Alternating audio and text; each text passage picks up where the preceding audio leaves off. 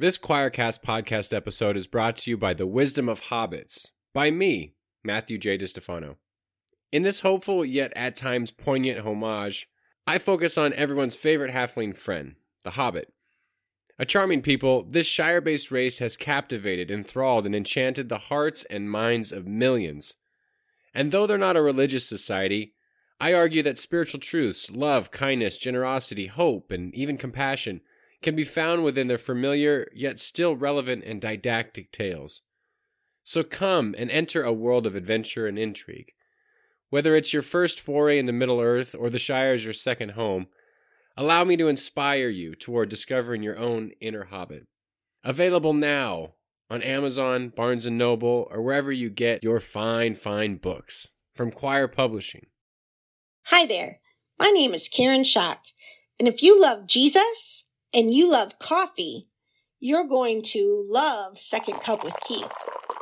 It's good to the last drop. Hey everyone, and welcome back to Second Cup with Keith. We're doing things a little bit different here. Where instead of just me sitting here alone with a cup of coffee and rambling about different things, I'm actually bringing some other people on who are much more interesting and have a conversation about something really, really fascinating. I am joined by a good friend, Dr. Jennifer Bird. Gotten to know her over the last several months, and it's been really amazing. She was one of our featured speakers at Awaken in Nashville, and she has an amazing new book coming out. We were just talking before we hit record. The book's great. It's ready to go, but it won't be out till November, sadly. So we're just going to keep the balloon in the air, keep people's attention on this topic, and get people ready. Just stand by. Get ready. This book is going to, you're going to love it. Her book's about biblical marriage, and she's been talking about this for a very long time. Jennifer, welcome to the podcast.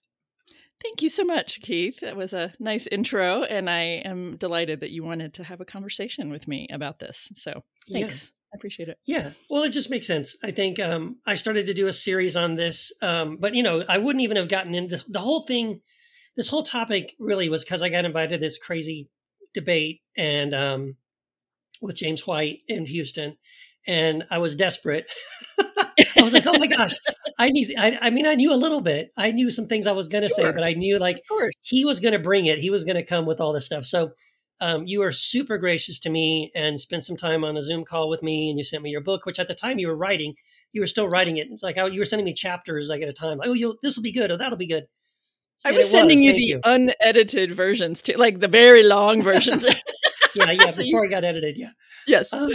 But really great stuff. And I know this book is going to be fantastic. I think it's going to be the textbook for this topic going forward, which is really exciting to me because I think, what I saw in that debate was, a lot of conservative evangelical Christians are going to make this a topic. They're going to make this something, and they think they're very confident that the Bible is on their side when they want to use the Bible to talk about. This is why they're the ones coming up with this term, biblical marriage. Exactly. And they're describing it as something that's, at least to them, sounds really good. But when you actually let's go to the source. Let's look at the Bible. Is it that? Is it that good? And... What I love is that you're exposing that it's really not that great. It's really not. Yeah. Maybe we don't want a biblical marriage. So you've been doing this a long time. Tell us, I guess, start off before we get into the nitty gritty of it. Sure. What made you want to write about this topic? You said you've been doing it for 10 years. You've been doing the research on this. Yes, exactly. My first teaching position was in Greensboro, North Carolina. So I was there in 2012, when North Carolina had up for a vote the first constitutional amendment for their state, the state constitution, which was basically going to indirectly define marriage as between a man and a woman. And so I went to a whole bunch of preliminary talking, forums to try to figure out where are people coming from? Why do they why is this important? I kind of knew, I have a very strong evangelical fundamentalist background and I was living in the South. So of course I know what people tend to be thinking. Right. But I wanted to hear it. Yeah. It is. And I wanted to talk. I wanted to hear people, see what it was that they were saying. And so, of course I knew, I wasn't surprised by anything I saw, but one of the things that struck me in one of the forums I went to is I saw a former student of mine. I mean, she was a student at the school at Greensboro College, and she was a lesbian, and she's Christian, right? And she's standing there in front of an older white male pastor, and he was kind, and I saw compassion in him, but I remember watching her stand. She's very short and he's tall. Watch her stand and kind of looking up in his face and saying, "Why would you do this to me? Why would you?" And I don't know, I didn't ask him, but he didn't say anything. And my sense was, if I remember correctly, right, being in his shoes, which I had been in the past, the thought was, it's out of his control, because it's what the Bible says, and that's not up, right? So it was kind of this, I have to uphold the Bible, and that's what I'm doing, and I'm sorry that it hurts you, And so that was kind of a spark for me, that moment, this thing that happened. And of course the amendment passed, so it went into the state constitution. Yeah. So great. So anyway, so I decided to start doing more intentional. I ended up writing a post on Facebook, and a friend who was connected to Huffington Post at the time, back before, she left, he got me connected. So I had a couple Huffington Post pieces that kind of went viral, on this topic. So that, my sense of, okay, I'm a biblical scholar. I'm trying to educate beyond just the classroom if I can. And so so I just kind of started slowly trying to do that. Like, okay, let's talk about what people, as you said, Keith, conservative evangelicals are the ones who have made this label, biblical marriage. And you can probably recite the passages as well as I can, right? Which four basically define that for them, and maybe a handful of others. But so I've gone around trying to address what the primary texts that people turn to for this definition and what they actually say. And then I've also taken the approach of what marriages actually look like in the Bible, and what are other things are going on. So, it led me to, I got to be a keynote speaker for the open and embracing segment of the Methodist Church, Reconciling Network Ministries, and Reconciling Ministries Network are one of those two. Sorry about that. But anyway, so I got to be a keynote there and had a really lovely weekend there. And someone came up to me afterwards and said, "You gave us so much information. I need time to sit and process one bite at a time." And so I thought, oh, okay. So I'll create a seminar for churches to go to work through in a weekend. And I actually created that seminar and had a friend bring me in. I was like, again, way too much, way too fast. Yeah. You got to have time to let this simmer. So then I decided, all right, I'll create a video series so that people can do this on their own, right? You can, and have someone you trust, right? Your pastor or your friend leading the conversation. It's a small group of people. You can watch a 15, 18-minute video by me with a lot of content, but you can go back and pause and whatever. And you can work through and then talk about it together, work through it one topic at a time. And that came out right as the pandemic hit. And so it was not exactly top on anyone's priority to try to. So then that led me to, okay, let's just write the book, because I'm desperate, because I want to help people, right? I want to help people better understand what's going on here. So that's kind of the story of what got me to this book. Yeah. And the video series actually is kind of a short version of what the book is. So I go deeper on each topic, but the each video then, is chapters, the first four chapters of the book are, the videos are the same four topics. So good. Kind of like that with it. Yeah. So the book can go work together if you feel like it, but it's not the way I created it. So, yeah. Well, I think it's so great. I mean, you didn't intend to create all these different kinds of, content, but I'm glad you did. I mean, and I've seen, that's the way I came across you, I think initially was, what's the Myth Vision? I think it was an interview with you, which I thought would just blew my mind. I was like, oh my gosh, this is incredible. And then we got you on Heretic Happy Hour, and then then you were helping me with my debate thing, and then you spoke at Awaken, all that. So that was cool. And but you've also been doing a little bit of And I don't know if maybe these are, you just repurpose some of those videos you're talking about, but like you've been doing, I've noticed on YouTube and on Facebook, like a little shorter clips, or like you're doing, like you're spending a little bit of time, you're doing videos and kind of tackling specific topics, right? Yeah. So I have a couple different things I'm trying to do. And yes, I did. Back when I created the video series, I tried to pull out some clips from each of the videos that I think are kind of hitting some of the juicy parts, you know, the good stuff. And so you can tell those were professionally developed. Like that's not just me sitting in front of my video, my camera. Yeah, exactly. Yeah. And those, I love those guys. They did such a lovely job. So yes, I have been trying to release those on Facebook and Instagram and TikTok. Mm-hmm. It's hard to figure out the different platforms, but anyway, so I'm doing that. But then I've been doing a Does the Bible Tell You So series on YouTube. Yeah, that's so that's where, I will record like a 5 to 10 minute something on a topic. And I decided after doing lots of, like I had people suggest topics they thought would be good to address. And then I decided I'm just going to start working through biblical marriage topics on this series as well. So I have that happening in terms of, I had to pause for about a month because of this move that's going on in my life. So I haven't done those for a few weeks, but in addition to, I also decided, my publisher said, you need to get your name out there and, connected to biblical marriage in whatever ways you can. And I was like, yeah, of course. So then I decided to start doing a daily live. I did it for the month of June, actually. I don't know if you knew I was doing this because you were very, very busy running Awaken. Yes.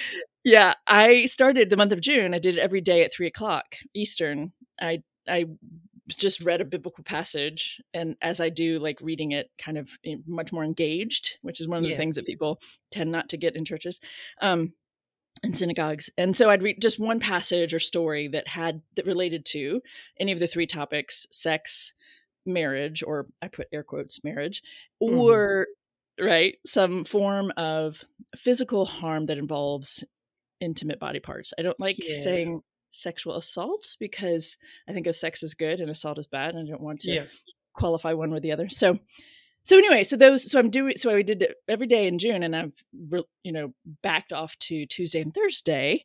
Good. I'm live Eastern.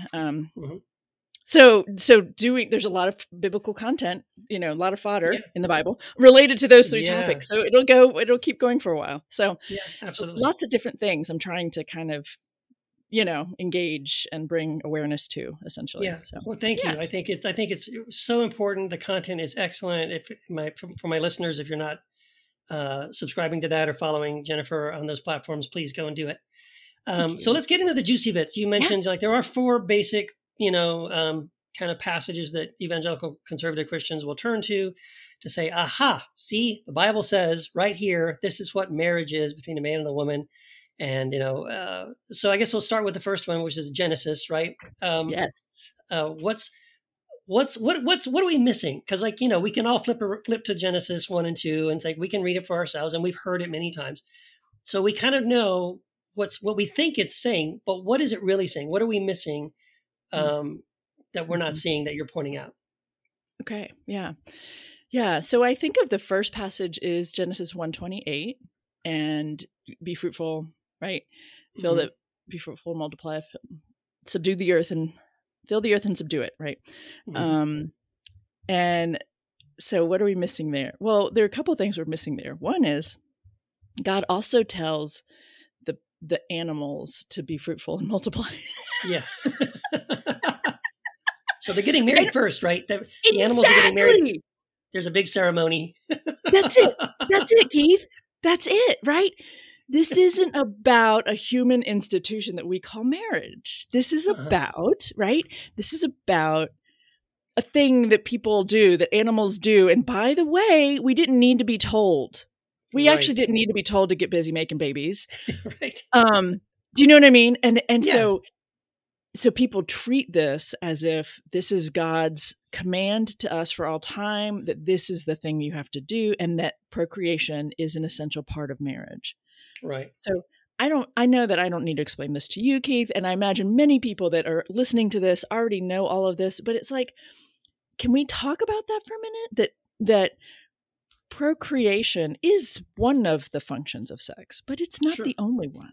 And Right. And so if we talk about, you know, a marriage has to be something that is procreative, that's harmful to a lot of people. Yes. Right. Not just same-sex couples. That is harmful to a lot of hetero couples. And it has created a lot of distress for people over the centuries. Right. Yeah. So that, you know, the Genesis 1:28, I just think is so funny because it's not talking about marriage. It's just talking about a thing that is essential for an ancient group of people who needed to grow in numbers, right? Right, exactly. Yeah, and in the context of the story, and it is a story, there's only two of them at the beginning and they have to fill the earth, like hurry up, right? This is what, there's a reason for the procreation command. Right. It's so that, you know, they can multiply and fill the earth. And I think we've done a really good job, you know, so far. The problem is we've done too good of a job, right? Yes. Then maybe it's time to kind of just, tap the brakes a little bit, you know. I think we did a good job, everybody. Exactly. Well done. Achieved success. You know, and what's interesting about that, and I don't want to get off into tangents, although I do all the time, but the very next verse says that we're supposed to be vegan. Yes. And wouldn't it be nice if we put a break on 128 and ramped up 129, right? Yes. Yes. It would, both those combined would help with some of our global issues. But anyway, you know what I mean? Like, it's just kind of funny to me. Yeah.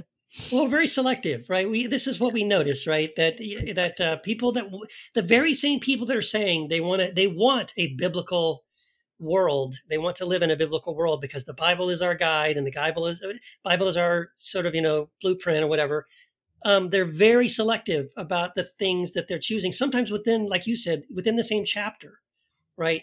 They'll really hammer this one thing and ignore these other things that are like the next verse over. And so, yeah, that inconsistency is sort of another reason I think it's a good idea for us to kind of stop and go, well, is that really for us right now? Or is that really why are we emphasizing this, but not the other? Like, again, most people I know that are all about living biblically, they love bacon cheeseburgers and they love shrimp and lobster and, you know? Yeah. Right. So come on. Exactly. Yeah. Exactly. Yeah. So now you pointed out something. I think this is one of the first things that I heard. I heard it from you, and it was just mind-boggling. That when we read in our English translations, and we read in Genesis, right? This idea of 2:24, the next verse, the next major verse. Yep. Yeah, that a man shall leave his father and mother and cling to his wife. That's not really what it's saying there. No, right? It's not. That was a great little segue into the next passage. Well done. Thank you. Yeah, it blew my mind, honestly. The first time I realized it and kind of sat with how far-reaching this issue is, you know. Yeah. So for our listeners who don't know, what is it we're missing there? What's going on? Clarify. We're reading the words marriage and wife and all that, but what does it really say there? Yes, exactly. Yes, let's do that. So in the Hebrew, there is a word for man, which is ish, and then there's a word for woman, which is isha. And in that story in Genesis chapter 2, at the end, you know, therefore a man, ish, shall leave his father and mother and join to his woman, isha. Mm-hmm. Well, every single English translation turns her into a wife, right? And the thing is, in verse 23, that's where it says, oh my gosh, you know, flesh of my flesh, bone of my bones, she shall be called Isha, for out of Ish, you know, she was taken. And in the English, everybody says she shall be called woman, for out of man she was taken, you know, same Hebrew words right here in 23. Everybody translates as man and woman. Verse 24, as if, like you just said a minute ago, as if there was a big marriage ceremony in between the two verses, right? Yeah. It's still Ish and Isha, and everybody translates it as to wife. So here's the thing. You could keep reading through into chapter 3 of Genesis, and the woman that the serpent approaches, right, is Isha, and then her husband is her Ish. So it's this word in the Hebrew is, depending on context, the translation committees have decided this is man or this is husband, but it's the same word in the Hebrew. Same word. Mm-hmm. So from my perspective, why that matters, because they're talking about a relationship we call marriage, right? But they didn't yet have language right, to address this distinction that we do. So yes. Why that matters to me is there's a difference there in how they thought about things. There's a difference in how they valued things. They didn't designate, this is a woman before she's been taken by a man, purchased. And now this is a woman afterwards. We do, we call, young woman, and we have woman and wife. We have all these different labels for, yes, bachelor, bachelorette, Ms. right? and Mrs. and yeah. Thank you. Yeah. Yeah. We don't need to get into the fact that, go. You. Oh no, I was just going to say it's this idea that when we're reading in our English translations, the word marriage, right. That's not marriage. We're importing into the text our much later, convention of what marriage is and how we define it.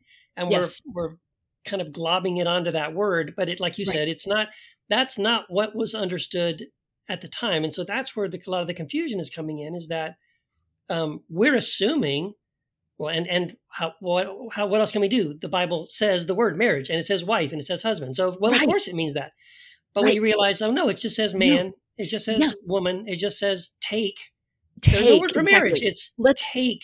Let's get into that briefly. Can we? Let's do that. Yes, please. That's okay. Yeah, right. Because there, and I don't know if I shared this chapter with you. I probably did, but there's 90% of the time when you see, don't marry other women, or when you see the verb marry, it is take, this form, this verb to take. There are two or three other verbs also, which are in a sense almost worse.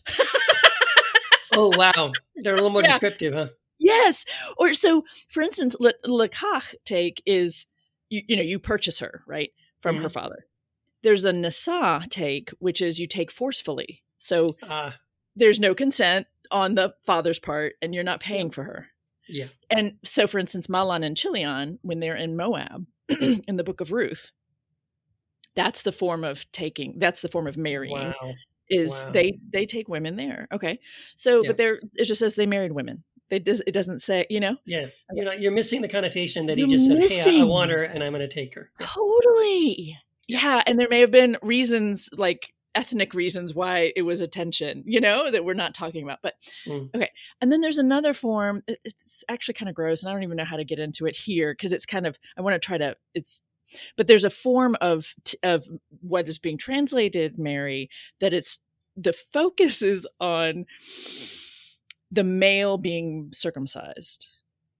Oh. And so there's so there's this. Wow, I really missed that. Exactly. This isn't about marrying. This is about whether or not the foreskin's been chopped off. And so there's a form of joining. There's some sort of covenant. That whole circumcision thing for the Israelites. We're making sure that applies to the male involved here. Yeah, and they're calling that marry. Like that.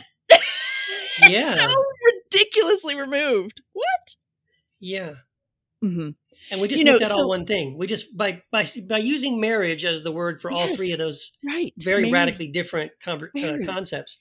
Yeah, we are confusing what's going on here. And I think the thing that I see, I think that I'm really appreciate that you're pointing out is it's the contrast between the way biblical marriage is sort of assumed to be. It's this loving relationship between a man and a woman, and and we're importing all of those kinds of ideas into it. But it's really kind of brutal. I mean, at least if we could really see what biblical, certainly in the Old Testament, ideas of what we're calling marriage, what it was really all about, I don't think anyone would really want that, right? Exactly. It's very much like it's a business transaction. I love to say it's marriage in the old covenant scriptures is always an arrangement between two men, the father of the bride and the father of the husband, and it's a business deal, right? And it's a purchase, right? And it's not about I love her so much and she loves me and we want to be together, right? That. Anyway, I was just saying, I appreciate that you're pointing that out. That it's kind of cold. It's not very. Right. I like to try to summarize it you know, that there isn't an example in the Bible where two equals mutually decide based on love. That just isn't in the Bible. And that is that's a standard that I'm rather fond of affirming today, right? You know, I'm good with that. I like supporting other people who want to enter into that, you know? Sure. Yeah. But there isn't an example of that anywhere. There are times where, you know, the man is said to love Rachel or whatever. That's right. He loves Rachel based on how beautiful she is. Let's be really clear about this, right? Yeah. But we don't have a corresponding verse that says, and Rachel loved exactly. Jacob. We don't ever, because that doesn't matter. No, who cares? Exactly. It doesn't. Yeah. That's exactly right. Biblically speaking, it doesn't matter. Yeah. And so that's why, And so this whole thing about based on love, the only thing that, you know, I know you wanted to get to this at some point, but like we have two ideas in my mind. One is everybody turns to 1 Corinthians 13. Well, that's lovely. Most of it, not all of it. I have a problem with some of it, but that's he's saying that to the community. That's not addressing a couple, right? No. Right. And so, you know, so there's that. So there, we don't have people entering into a relationship built on love in the Bible, right. Except for, as you noted. Oh, go ahead. Yeah. No, you said, I want you to talk. Go ahead. No, it's not. Well, whatever. I mean, you know, except for, right. Jonathan and David, this love that, you know, Jonathan was I haven't looked at the language recently. He's drawn to his soul. They're connected by souls, right? He loves him as his very own soul. And it seems that David, go ahead. You wanted to say something else about that. No, it's just, that language. I just invite people to go and read that passage again and try to read it. What I've tried to do is I would try to read it as if my son went to a party and he came back the next day and the next morning we're having breakfast and I was like, hey, how's the party? He said, oh, Dad, I met this person. The minute I saw them, my soul was drawn to them. Like, because if you just put that language in, the language that's used in that passage between David and Jonathan, I mean, without knowing the sex of the person that, you know, that your child will be talking about. Yes. You would assume, oh my gosh, you found the one. I mean, this is it, man. What an incredible connection. This is beautiful. Right. I think it's actually, you know, cause I hear conservative Christians trying to read it and say like, oh no, they're just really good friends, man. Right. I've had some really good friends, but I would never use that language. You've never used this language to talk about them? Not quite. I don't think I would be quite that descriptive. I mean, so again, like it's so ironic, right? And then the only other one is Ruth. You mentioned Ruth, right? Ruth and Naomi. And it's so funny. Like you have to, when you look at the Old Testament, and if you're looking for that kind of extravagant expressions of deep, emotional, romantic love and connection, soul connection, the only places you're going to find it are Ruth and Naomi and David and Jonathan, even to the point where evangelical Christians will quote Ruth and Naomi in their heterosexual marriage ceremonies because they can't find an example that's between a man and a woman. It's like, and it is really beautifully said in Ruth 1:16. It's really great. And 17. It's beautiful. My parents had it read in their wedding ceremony. Yeah. Yeah. And they're not even an adult Christian. Yeah. Yeah. Yeah, exactly. I also want to highlight, sorry, briefly the follow-up when Jonathan dies and David says, your love for me has exceeded that of 7 women or whatever. Yeah. The love of women. Yeah. Exceeded the love of women, which, you know, David knew quite a few women, had quite a few wives in their context. So it's remarkable actually that comment is said, because again, what we think of today in terms of soulmate language or love in romantic or intimate relationships, you know, we don't see that language being used in the Bible, except as you said, between two people of the same sex. And it's actually quite common in the ancient world to think in terms of friendship. The best of friendships were within the same sex, And there's a whole list, actually, in one of the chapters in my book about this, that what we tend to ascribe to marriages today were ascribed or found in same-sex friendships in the ancient world. Yeah. It's a really stunning thing to sit with, I think, to learn, like, to really kind of, when I read through that scholarship and, you know, really thought about it, like, I hadn't thought about that in that kind of way before, you know, like, yeah. Oh, we do have soulmate language in the ancient world, and it is between two people of the same sex. That's it. Yeah. And we have soulmate, that we apply the same framework to marriages today. So what are we going to do with that? Well, that's up to you to figure out. But I think it's really, really powerful that we can see this language. There's also, and I don't know your audience, Keith, I don't want to make anyone overly uncomfortable. Go for it. Okay. But there is also, and I think this must have been in the interview you saw, so you know that I'm going to go here, but it was very difficult for me, even as a very, very progressive scholar, biblical scholar. I've been thinking about these things for years, but when I first encountered this thing about the Gospel of John, and Jesus and his beloved disciple, as we call him, us, right? Are you okay with this? Can we go? Oh, no, I think this is great. No, we definitely need to go to this place. Yeah. Okay. So the what we ascribe, what I think that, you know, the church has called that one particular disciple, the beloved disciple. Yes. It's really fascinating to me, because there's a thing going on here. One is that what is being said in this gospel is being said about Jesus, very much for a Greek audience, and describing Jesus as the lover to a beloved would give him street cred, right? And and so even historically speaking, this doesn't necessarily mean he actually did have whoever that guy Jesus was, right? I'm okay if he did, but it might be easier for some people to consider that this might just be fiction. Does that make sense? Yes. No, I see what you're saying. Yes, because for some people, even like you said, even as a progressive, it's the idea that, because the implication would be, and we only get this in John. So this is also something interesting. Like, why is John the only one that brings this up? Yep. But the implication is that Jesus had what we might call a male lover. Right. That's exactly right. Similar to the David and Jonathan thing, but perhaps even more than that. Yeah. But exactly, Keith. Yeah. And the thing is, we are taught not to see it as being as intense as it is, again, partly because of the translations.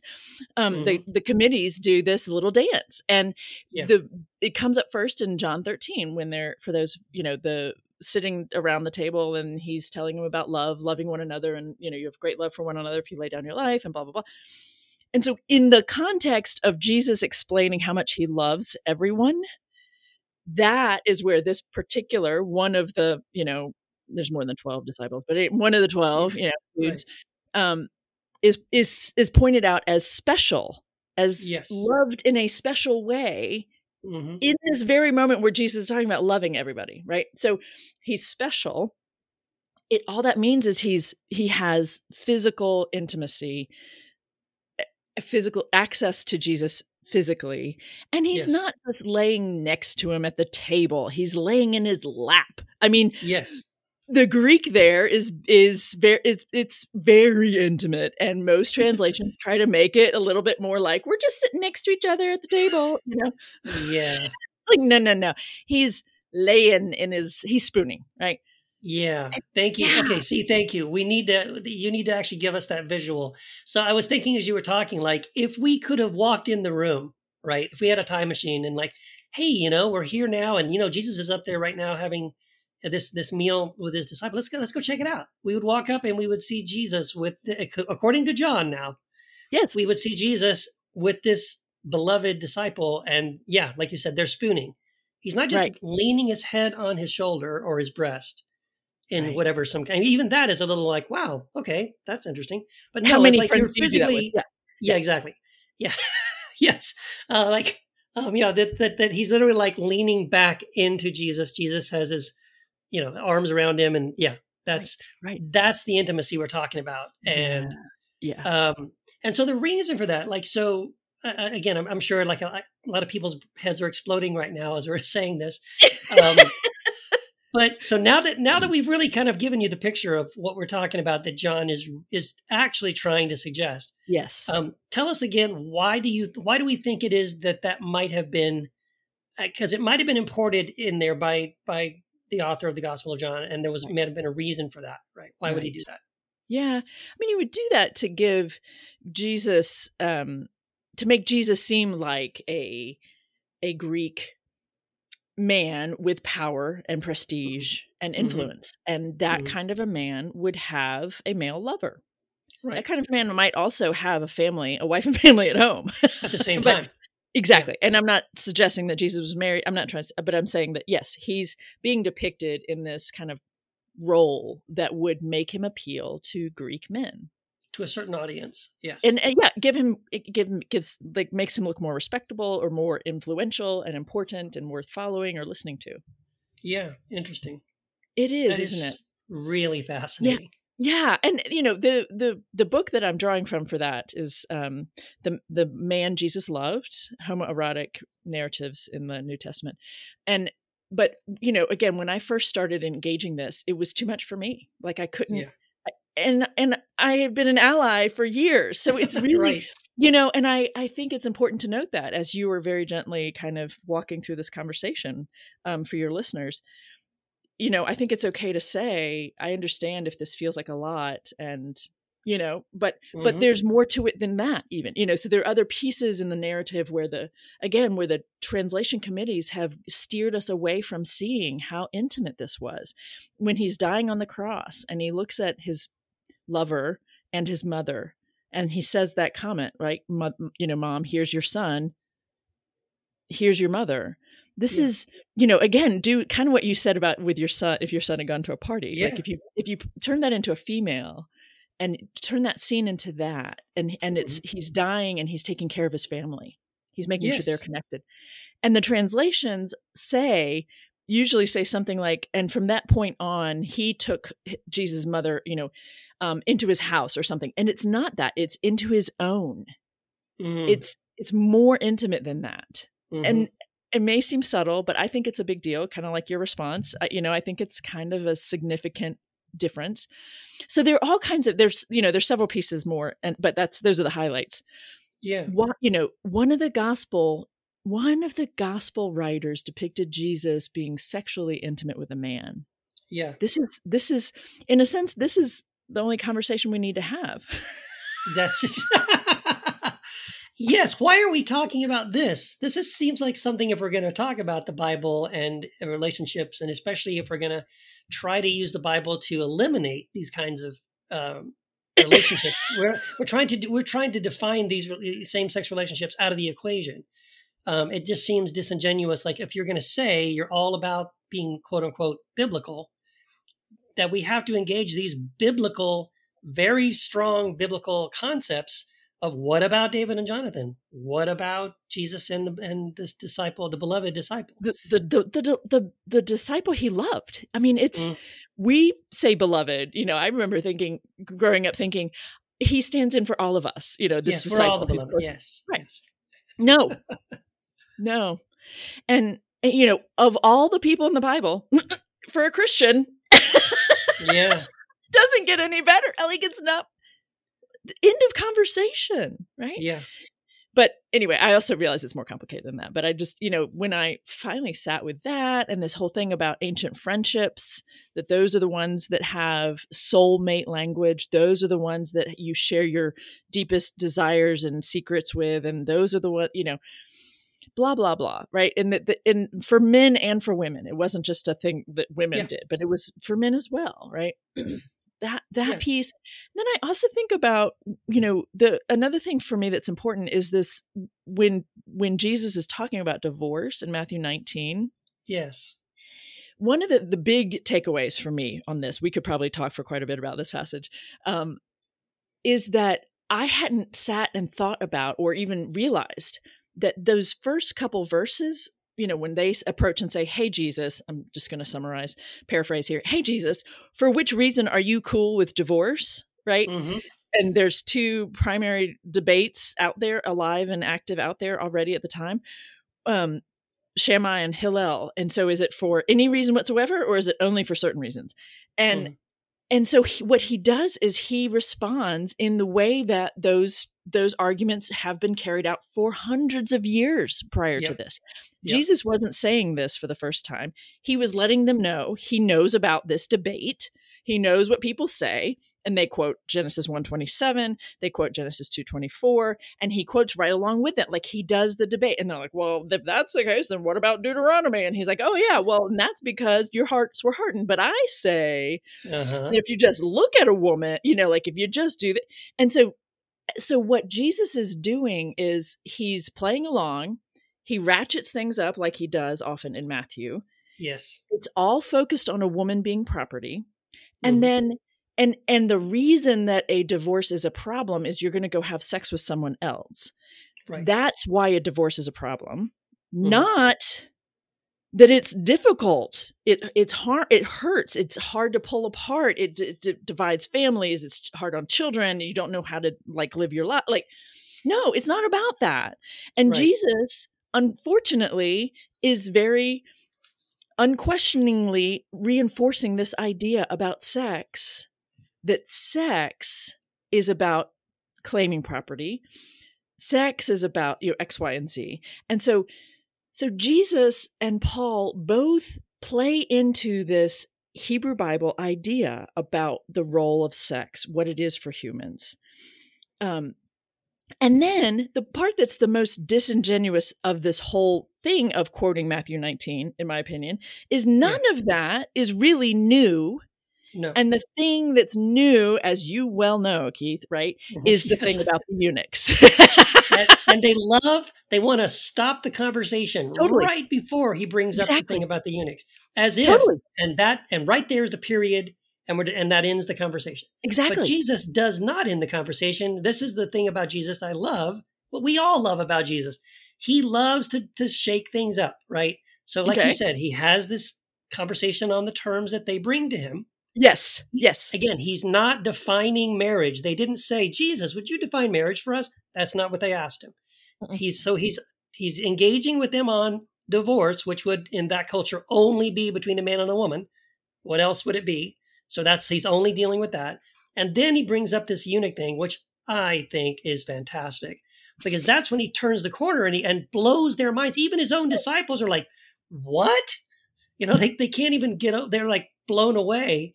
Well, they're blown away when he says the thing about divorce, like you should only divorce for adultery. They're like, well, then why get married at all? Exactly. Like, well, you're just taking all of our power away. And you know, there's no benefit for a man now. Like, yes, exactly. And then he doesn't contradict them when they say, well, I get married at all. He's like, that's right. And not only that, what about these eunuchs? And I want you to talk about the eunuch thing, because you did some great research in your book on this, the whole thing's about eunuchs. And because, we want to make it about, I've always heard that the eunuch was just an example of someone, who didn't have sex, right? They were celibate. That it was about celibacy. But your research was like, oh no, that's not. It kind of blew my mind. I didn't know I was getting into that, when I was looking into the research. Yes, it was the 4th century. It was when men in the church decided that to frame this idea of eunuchs as being celibate men. But in the 1st century, when Jesus would have been saying it, whether or not he actually said it, I don't care. Mm-hmm. Eunuchs were known, whether or not it's true, their reputation was for being very sexually active with men and women. Right, because there was no danger of getting anyone pregnant. Exactly. So you could just have all your fun. Exactly. And because many eunuchs were enslaved, in a sense, in some level, they were, or even if they weren't, they were social pariahs, right? Yes. They literally stood for a non-binary gender. Mm-hmm. That was how they were talked about in very awful terms, like really negative terms, So non-binary, non-procreative. So they've lost their power as a man, right? They can't be the man and go impregnate and all those things, but they can still mess around and they can still have sex and they can still have pleasure and give pleasure. And they, and many became very good at it. Not that all did, but many, you know, like that was a thing that, that was known about eunuchs in the first century. And so for Jesus then to make a third sort of distinction between just the binary, the male and female, that's what they think it's all about. He says, even cushions it like, hey, everybody, listen, guys, you're not going to be able to handle this right now. But maybe one day you might be able to get it, but I'm going to say it anyway. And then he says this where he introduces, hey, in the kingdom, there's this other option. There's this third option. And again, a eunuch, which as you said, would have been seen as sort of a third sort of gender type, right? Non-binary. And it's someone that they would have known was someone, as you said, I love the way you said that, someone who is really good at receiving and giving pleasure, sexual pleasure outside of a traditional marriage context, without the baggage or the assumption of procreation, just sex for the sake of sex. And for Jesus to pull this idea in to the kingdom, like what?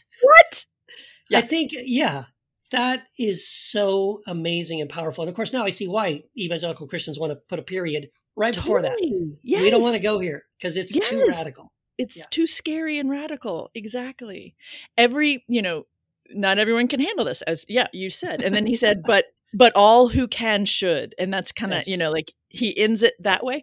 And by the way, Keith, there were men who took that very seriously. There were men who were castrating themselves for the sake of the kingdom. And it, again, so many of these pieces I just didn't know until I was researching for this book, right?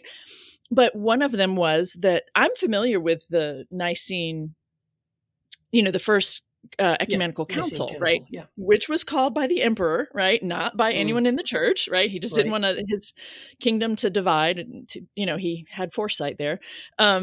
But the very first decision they made was to say that if you have castrated yourself, you cannot be a leader in the church. That it was so popular. They had to make a decision. They had to make a ruling about that. And that was in the year 325 for those who don't know these dates associated with things. Yeah. So that's a good 300 years almost, right? That this has been a thing. Anyway, I just think it's really, it's not about, it's not metaphorical is part of my point here. No. And it's at least they weren't taking it metaphorical. That's the great point. Exactly. Like you would never have imagined the Council of Nicaea, first order of business. Hey guys, stop cutting your nuts off. Exactly. Right. Like we've got these theological debates, but we got to get to the good, let's get this out of the way. We got first things first, guys. Totally. Listen. Important. Yeah. This is a really pressing matter. Going to keep us from talking about whether Jesus is fully God or fully man. Yeah. Before we get into that, let's address the big issue, the elephant in the room here. Yes. I mean, it's wild. So, and kind of in my mind, I always want to just kind of say, so let's be really clear here. In Matthew 19, Jesus undermines the importance of marriage at all by saying it's better not to marry. He brings in a eunuch who it cannot procreate. Yeah. And suggests that everybody who can handle it do that. Mm-hmm. So we've challenged the concept of marriage as sacred to begin with. He utterly undermines the procreation part from Genesis 1:28, right? And then we have Jesus and John having sex with a man, and it's Jesus, and nobody has a problem with it. Right. Nobody, everybody knows. It's not a secret. Everybody knows that this guy, whoever it was, is important and close and different. He doesn't have different information. He doesn't have different anything. He just gets to be physically intimate with Jesus. Nobody cares. It's a known thing. Everybody knows it. I'm going to say it one more time. Everybody knows it and is fine with it. Yeah. According to the gospel. So anyway, it just, for me, because I didn't need the Bible to be anything one way or the other, I'm trying to be honest about what it is saying, right? So people can have a better informed place to stand And again, I was shocked time and again as I'm doing this research. I'm like, oh, I didn't know that, And if we back to, the things you've been saying, kind of, restating these things or commenting, it's like, if we really mean that, if you really do mean you want something biblical, I really don't think you actually mean that, because when you look at it, it's not backing up this whole only man and a woman, one man, one woman. It's not backing up all of these things, or the reasons that it's backing up what you think it's said. The reason it backs up only a man and a woman is all about procreation, right? Yeah. And by the way, the woman is property, and she doesn't have a voice, and she doesn't. She's exactly. Baby maker. All of those things. Yeah. And so, you're alluding to something also that I think you say this in the book as well, which I think needs to be said. Because again, in the fantasy version of biblical marriage, Jesus and Paul are all about, they're family friendly. They're all about the family, and you point out, like, Jesus is not family friendly and Paul is not family friendly. They do not affirm the sacredness of the relationship between a man and a woman, or the family, and the importance of starting and growing, a family, and having family, these strong family values. Actually, they are so if you lived at the time, right, and someone said to you, "Hey, this Jesus guy, do you think he's like really pro family or Paul?" You'd be like, "Hell no! Are you kidding? Like that's the last thing that you would get." But we have this version of, we think it is, right? So you talk about this in the book about how Jesus is, and you alluded to it just now in the eunuch thing, right? But Jesus is undermining, if anything, he's undermining this idea of the importance of marriage and the sanctity of marriage and raising children and all that. And Paul does the same thing. That's right. He several strikes against both of them in terms of family values. Yeah. Paul says, I would rather that people were like me. That's and would not be married, that they'd be celibate. Right. That's right. He says it. And there's a whole chapter where he's addressing, again, for your listeners, in 1 Corinthians 7. If you go read that with just an open mind and pay attention to what Paul is saying, he prefers that people stay unmarried if you can, or not choose to marry, or if you're widowed, to stay widowed, and if you're blah, blah, blah, Yeah, but marriage is a concession for him. He's like, only get married if you just can't keep it in your pants, right? If you just really can't control yourself, okay, go ahead and get married. Exactly. And, I know that my friends and I in college read that as kind of the way you just said it. If you just got it too hot for each other, go get married so you can have sex. Yeah. Well, Paul has a problem with passion. Yeah. He's not just saying passion only belongs in marriage. He's saying, you're weak because you can't control your own passion. So I will concede that if you need to for an outlet, but it's not marriage is where you get to indulge your passions. It's marriage is a place that will help you control and put out your passions. Yes. It's like, it's where passion goes to die. Nothing will kill your passion. Like just hurry up and get married and that'll kill it right away. Right. I mean, and we totally misunderstood. We didn't know that Paul was down about passions because we didn't know the historical context. We didn't know any of that stuff. But yeah, I knew lots of couples who got married just so they could have sex because of that, instead of, wow, what if we had open conversations about sexuality, human sexuality? And I don't think I'm saying anything new to you, Keith, but just pulling these pieces together, gosh, we have inherited some really awful things from Augustine, who was basing his ideas primarily on Paul. And when it comes down to the end of the day, for me, or however you want to say this, the bottom line here in my understanding of this whole conversation, it's really about sex. And it's about, what people think sex is about. And if you've been taught that it is only for marriage, that it needs to be saved for marriage, and you've not had any of the conversations about why that idea came about why someone would say that to you, why someone would want to try to control you, even as you kind of alluded to a second ago. Yeah, just like keep it all in and then just open the floodgates as if that's going to make it all great. No, it doesn't work that way either. No. We've been given some really unhealthy ideas about sex and human bodies through these traditions and these ideas that are in there as well, like kind of in the mix, you know, with this whole thing about marriage, that really at the base of it all is this, it's what I think is we need to have a healthy conversation about what sex is, yeah, and its purpose, and, you know, not having these controlling narratives about it, but having conversations about what it is and can be. I don't know. I just, it's really interesting to me. Yeah, it is a fascinating topic. And I'm so glad you have decided to open this can of worms for the rest of us. And I really wish your book was coming out next week or something. Me too. I want people to get it. You know, but this is the other, I think, mistake that I see happening too, is that when we read certain things in the Bible, we make this assumption that, well, because it's in the Bible, this is what God wanted. God wanted it to be this way. And I think what we're missing, and I say this on this podcast all the time. Sure.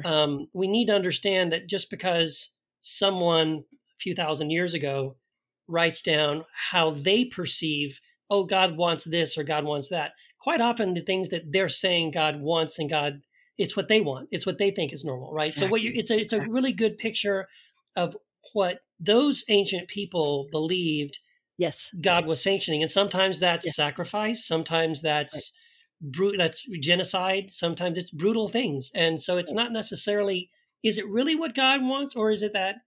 In other words, should you be surprised that a patriarchal society writes down that God sanctions a patriarchal society? Exactly, right, where men have the power and women have to shut up, and and women are property, and say just because it says that, that doesn't mean that God is going, amen. That's what I want. It's what they already assumed. Exactly. And what they needed. And and one of the things for me about that I think is also helpful to raise with your comment here is the way God is depicted as an abusive spouse to Israel.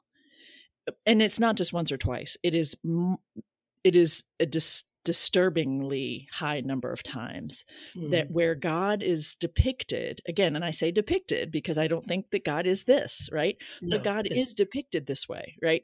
Being threatening to rape and murder and starve and cause her to thirst and calling her a whore over and over and over again. Or turning her over to these lovers who will just have their way with her. Exactly. All of the things. And it's awful, right? Yeah. It is actually, in a sense, it shows us that some of these prophets were abusive men, right? I mean, Hosea. Yeah. Ezekiel. Yeah. Jeremiah. They all have really horrific depictions, and people, you know, again, I know you know this, like people will say, well, how else is God going to communicate with us? Well, actually, the prophets were trying to shame the male leadership of Israel by referring to them as women. I mean, it's a patriarchal slur. Like it's a way of putting down a bunch of men is calling them a woman and depicting them as being, you know, manhandled by God, their husband. Right. I mean, anyway, sorry. It's just, so when you can see that even that God is being depicted in a relationship, well, let's be honest about how even that relationship, that marriage, God to the Israel, that is abuse 101. Like that's abusive relationship 101. It's not loving. It's not kind. There's threats. There's, oh, but he wants to bring you back into relationship and start over again. Yeah. And that's exactly how abusive relationships play out, by the way. Like, you know, you're mine. Right? Yeah, exactly. That's right. Oh, I'm sorry. I won't do it again, blah, whatever. So it's, you know, I hear people talk about, oh, you know, God and Israel are married. Yeah. Yeah. Again, that is a biblical marriage. And that is something I also work to try to undo and address, right? For people is not abusive relationships, manipulative, emotionally, physically, resource-wise, all of that. Yeah, because if you took some of that language, like you're saying, and you just, and I've seen memes that have done this too, where they'll have like a picture of a guy and a girl together, and they're like holding each other, but then the guy is saying, you know, if you don't love me, I'm going to torture you forever. Right? Like, why would you think that it's beautiful when God says it, but it's horrible? Of course, you would say like, oh, your boyfriend said what? Yeah. Like, yeah. See, sometimes we need that disassociation. We need to be able to say like, no, think of this in a different way. Yes. What if a husband really said this to his wife? Right. Yeah, if a husband calls his wife a whore repeatedly, yeah, exactly. And she's supposed to be okay with that, like, right? Take a lesson from that, you know. Yeah, and it, exactly. And the only thing I want to say, this is maybe an odd way to wrap it up here at the end. But as we were talking, there was something that I wrote down in my little note here, and we didn't get around to it. But but when we were earlier at the beginning of the conversation, and I think some of our listeners may have already know what I'm going to say. We were saying, like, you don't have examples the only examples we have of this sort of loving kind of soul connection, romantic languages between David and Jonathan or between Ruth and Naomi. But there is an example of a heterosexual, couple that does have romantic language. That's Song of Solomon. Yes. But the interesting thing about that, right, that doesn't quite fit either, right? Right. So because yes, I was going to say, which one of us is going to say it? Because they aren't married, and it's multiple couples that are actually narrating here. But yes, they aren't married yet, or it isn't even we don't know if it's on the horizon. They have been intimate. So, you can tell with some of them, they have been intimate. I love reading, is it chapter 4 where she talks about his fruit to me was sweet. Yeah. His sweet, she's calling her lover an apple tree, and she sits in the shade of his tree and tastes his fruit. Like, come on. And I've had to explain to some adults, this is not a picnic. We're not talking about a picnic. Wait a minute. No. She's just sitting under the tree. Right.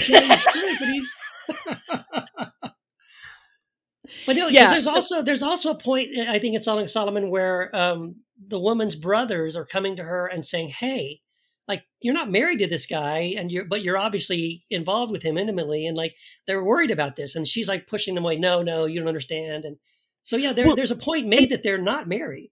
Yes, and that she is actually protecting all the other female, like the young women, keeping them from getting into trouble, but she's not protecting her own. So she's getting some on the side, getting some action, but she doesn't want, she wants to protect all these other young women because she knows, she knows what it's like to be harassed for it. Or, I don't know.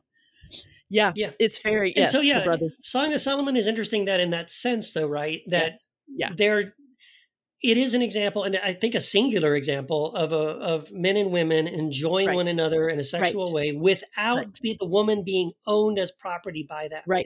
Right. And that is, I think, something to celebrate. It is, right? Yeah. And there's no shame. I mean, there is shame because other people are putting it on them, but they're enjoying. They don't. Yeah. They know. Right. I hate to do this, but I'm going to put a little damper on Song of Solomon for you too, because okay, go for it. I had a student point it out, and it cracked me up. I hadn't noticed it. And I was like, oh, you're right. She's like, it is great. It is nice that they're, everything you just said about it. But it's also very surface level, right? Yeah. And I'm fine with surface level too. I think there's a place for that. But, I'm a sapiosexual. You're a person's mind turns me on, like, not just what they look like. So we don't have like, I love you, baby, because you do such great things for social justice. That's not in Song of Solomon. You know what I mean? Right. But I do appreciate what you said, which is these females are not owned, right? These hetero couples are enjoying sex and enjoying each other, and are trying to, meet up in the field at midday. And it's interesting. It's funny though, because like it's almost like you need something like Song of Solomon in the Old Covenant scriptures as some example of this kind of thing, because without it, you don't have it, right? Like you were saying, again, going back to the idea that the expectation of those people between, let's say, in a marriage relationship was not that you were going to become best friends, that you were going to have this deep soul connection. That the expectation was, if you were going to have that, it would be outside of the marriage relationship. That's right. And it would be, if you were a woman, it would be another woman, and if you were a man, it would be another man. That's right. And then that, of course, we don't think that way now. We think we're very much like, oh, I married my best friend, and all that. And that's you want this deeper kind of connection, intimacy, not just physically, but emotionally and psychologically and all that. But those are two separate things in the Bible. And, that's right. And again, it's important to know that. And I think it's great you're helping us think through this stuff. Oh, gosh, I love that. I love what you just, how you just said that. It was just so important. You've summarized it all so nicely. Well, this has been great. It really Jennifer. Has. Thank you, Keith. This has been really delightful. Yeah, this is really cool. I thank you for doing it. And again, so tell us the name of your book. Tell us how people can follow you online and watch all those videos and things thank you're talking you. About. You're putting out. Yeah. Yeah. Thank you. You can pre-order. So the book is called Marriage in the Bible. The subtitle is What Do the Texts Say? Okay, so in keeping with what we're trying to do here. And you can pre-order on Amazon or on the publisher website. The publisher website's a little tricky to get to. So, whatever. Amazon, I don't care where you pre-order it. Yeah, exactly. And you can get to the publisher website through mine. It's a little bit easier that way. And so and through my website, you can get to all the YouTube and all the stuff. So that's why I usually just tell people my website, which is my full name, Jennifer with 2 N's, Grace Bird at .com. So yeah, and you can get to Instagram and my YouTube channel and all the good stuff from there. So very cool. Yeah. Well, I'm a huge fan, Jennifer. I want my listeners to go and follow you, check out your videos, definitely pre-order the book. I think it's fantastic. And I think, I hope what the book does is it does allow us to have more honest conversations about this. Like if you're going to say, we want to believe in biblical marriage, then we have to be honest and see what does the Bible really say. And you have written what I've read of the, I don't know if I've read the final version, but I've read enough of it to know the stuff that you sent me that it is groundbreaking. It's game changing. And I'm so excited it's out there because I hope it does is that it gives a lot of peace of mind to a lot of women who are trapped in abusive marriages, same-sex marriage, heterosexual marriages. It also gives, hope and freedom to people in same-sex relationships or people that just want to be in love and express their love for other people and don't really care about it, whether marriage is part of the equation or not. Yep. And I think all that is really important. So thank you for your exceptional work in this area. Thank you for taking the time to have the conversation with us. Thank you.